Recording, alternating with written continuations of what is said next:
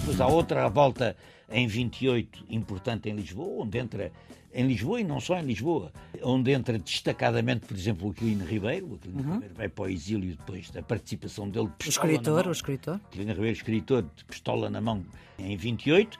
E depois há o ano 31, que é uma espécie do primeiro anos terríveis da ditadura, da ditadura militar, porque há a revolta na Madeira e há a revolta do 26 de agosto de 31 em Lisboa. E atenção, é uma revolta novamente com barricadas, com tiroteio, com fogo de artilharia sobre a cidade. Quer dizer, coisa é uma guerra civil, uhum. uma guerra civil intermitente. Mas a derrota dos republicanos em 31 põe praticamente fim ao, ao, ao. Estamos com o Fernando Rosas, é professor emérito da Universidade de Lisboa, catedrático já jubilado, doutorado em História Económica e Social Contemporânea, sendo, antes disto tudo, licenciado em Direito pela Universidade de Lisboa, é fundador do Bloco de Esquerda, cidadão ativo, resistente e preso na ditadura, foi militante do PCP e do MRPP ainda antes do 25 de Abril, foi o fundador do Instituto de História Contemporânea da Universidade Nova de Lisboa, foi seu presidente durante 20 anos, tem uma vastíssima obra publicada, sobretudo sobre o Estado Novo, mas também sobre a Primeira República.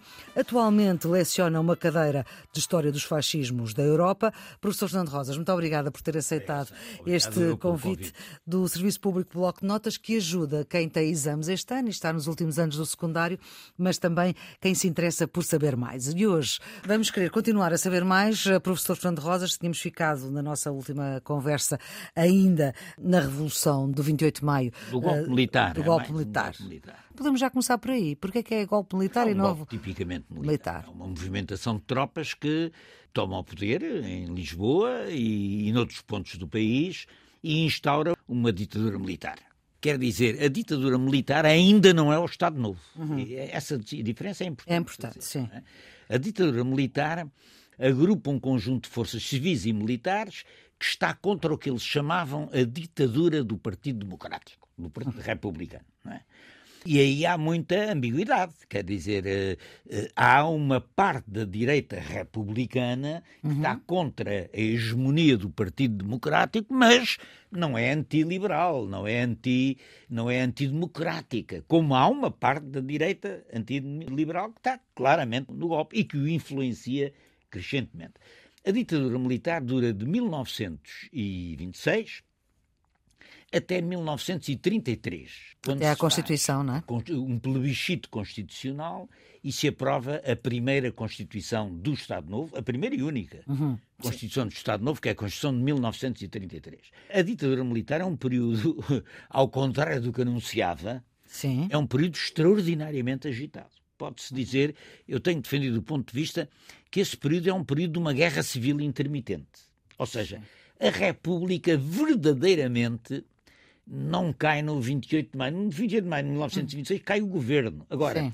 a resistência social e política do republicanismo urbano, uhum. ou seja, da esquerda republicana, das organizações sindicais do movimento operário, essa, essa fronda social e política que se opõe à ditadura vai vender cara a vida a pele, e, e vai desencadear uma série de movimentos revolucionários contra a ditadura. Por exemplo, vamos a esses movimentos. O mais importante de todos é o primeiro, enfim, antes há uma tentativa um pouco frustre, mas o grande movimento contra a ditadura é o movimento de 3 e 7 de fevereiro no Porto, e depois em Lisboa. Portanto, 3 de fevereiro no Porto, Porto 7, 7 de fevereiro em Lisboa. em Lisboa. Até que chamavam em Lisboa a Revolução do Remorso, porque, porque o Porto fica sozinho nos primeiros dias.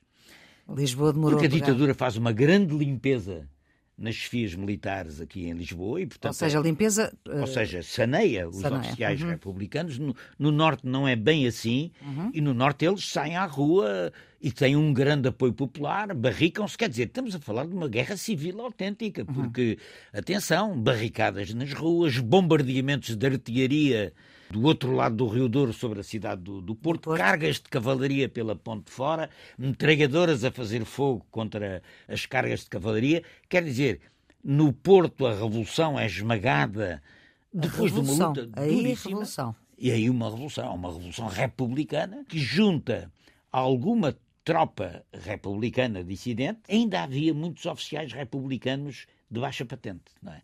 não há muitos generais e almirantes, mas há muitos capitães, tenentes. E nomes? Nomes destas revoltas? destas? Bom, quem desfia a revolta do Porto é o general Sousa Dias. Não é? Mas eh, o governador civil é o Jaime Cortesão. Grande intelectual, o, grande, o homem dos fatores democráticos. O diretor da Biblioteca Nacional nessa altura. Sendo nessa altura a Biblioteca Nacional uma instituição com um peso cultural muito grande, o Raul Proença, que é o, o homem que escreve os comunicados da Revolução de, de Fevereiro e que vem a Lisboa, aliás, de barco, vem a Lisboa tentar. É pouco falado essa Revolução de Fevereiro. É Quer dizer, já há momentos. alguns estudos sobre hum. isso. E depois há o 7 de Fevereiro em Lisboa. Mas o 7 de Fevereiro em Lisboa é já uma revolução tipicamente civil. Ou seja, nenhuma unidade militar arranca, porque foram saneadas. Quem é que arranca então? Arranca a Guarda Nacional Republicana, Gênio. arranca a Marinha. A Marinha é o braço armado do radicalismo republicano. É? Uhum. A Marinha é o braço armado. Porque, repare, por uma razão muito simples, é que os soldados do exército eram camponeses. Sim. E no mundo camponês o republicanismo tinha a influência que tinha. Era okay. o proprietário, era o uhum. cacique, era o padre, eh, é que fazem muito a cabeça da população rural e também dos soldados que vão. O marinheiro não. O marinheiro é, é pé fresco, quer dizer, o marinheiro é urbano. O marinheiro anda nas tavernas, nos prostíbulos, nos clubes de, das grandes cidades e, portanto, o marinheiro tem outra, tem outra formação, tem outra uhum. cabeça. E a Marinha é sempre o braço armado, do, até à ditadura. A seguir à Revolução de Fevereiro, dar cabo daquilo tudo e mandar centenas de marinheiros para a deportação, uhum. a Marinha é a espinha dorsal do levantamento em Lisboa. A Marinha a Guarda Republicana. Atenção, a Guarda Republicana também tem uma, uma história. A Guarda Republicana, normalmente nós temos a imagem da Guarda Republicana como força ligada ao Estado Novo, ao regime, não é? Força militar, paramilitar, enfim, uma espécie de segundo exército. Uhum. Mas nesta altura a Guarda... Pouco ágil e muito pesado, e, não é? Bom, e com artilharia pesada. A Guarda Republicana tinha sido reorganizada depois da guerra como guarda petroliana da Primeira República. A República desconfiava do Exército. O Exército e a República nunca tiveram grandes uh, relações. Digamos que o Exército tinha deixado a República vir. No Exército há uma cultura conservadora antiga, não é?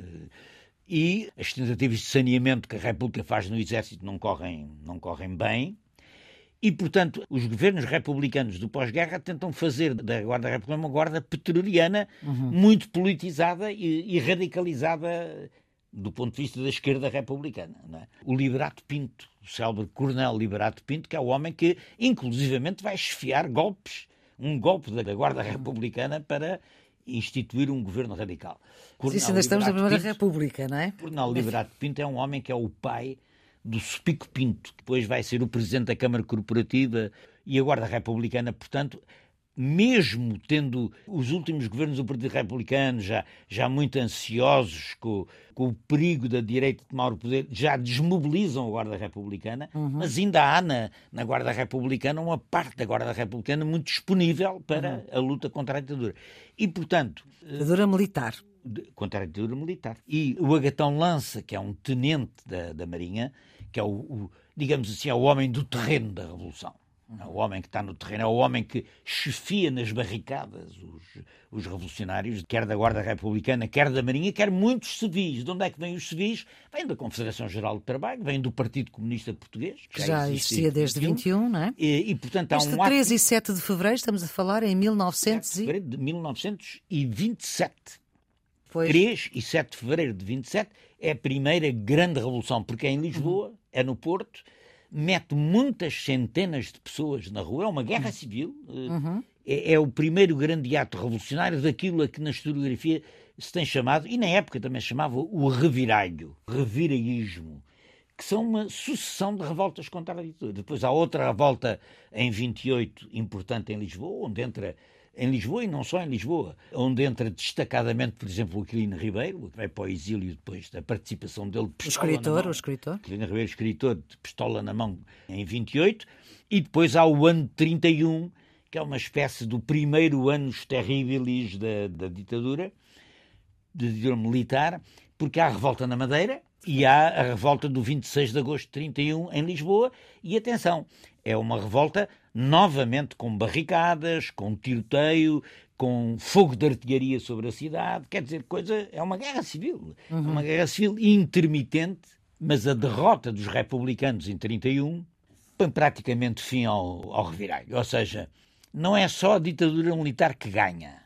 Uhum. É porque cada derrota dessa fronda popular que abarca republicanos radicais e movimentos eh, sindicais, etc., digamos assim, da esquerda republicana, cada derrota é um passo adiante da direita antiliberal dentro da ditadura. Ou seja, a ditadura, no período que vai entre 26 e 33, tem uma frente externa uhum. contra os reviranguistas, ou seja, a guerra civil contra os reviranguistas, mas tem uma frente interna, uhum. que é a disputa dentro da ditadura entre uma direita republicana que quer uma democrática, pelo menos quer uma ditadura liberal, uhum. democrática eu não, é muito. não lhe chamaria, Sim, uma ditadura liberal uhum. e legalizada, com uma espécie de grande partido da situação e uma espécie de grande partido da oposição, uma coisa à uhum. inglesa, uhum. como eles diziam, é? Sim.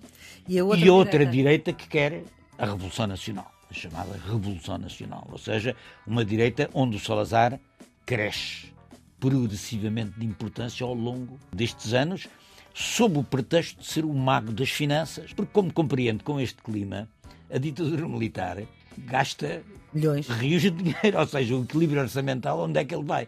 Exatamente. E o Salazar surge como um homem que está disponível e sabe o caminho, o mago das finanças, como lhe uhum. chamavam, está disponível para equilibrar o orçamento. É dessa história que vamos continuar a falar no próximo episódio do Serviço Público Loco Notas. Professor Fernando Rosas, muito obrigada por ajudar a quem tem exames no secundário, mas também quem quer saber mais.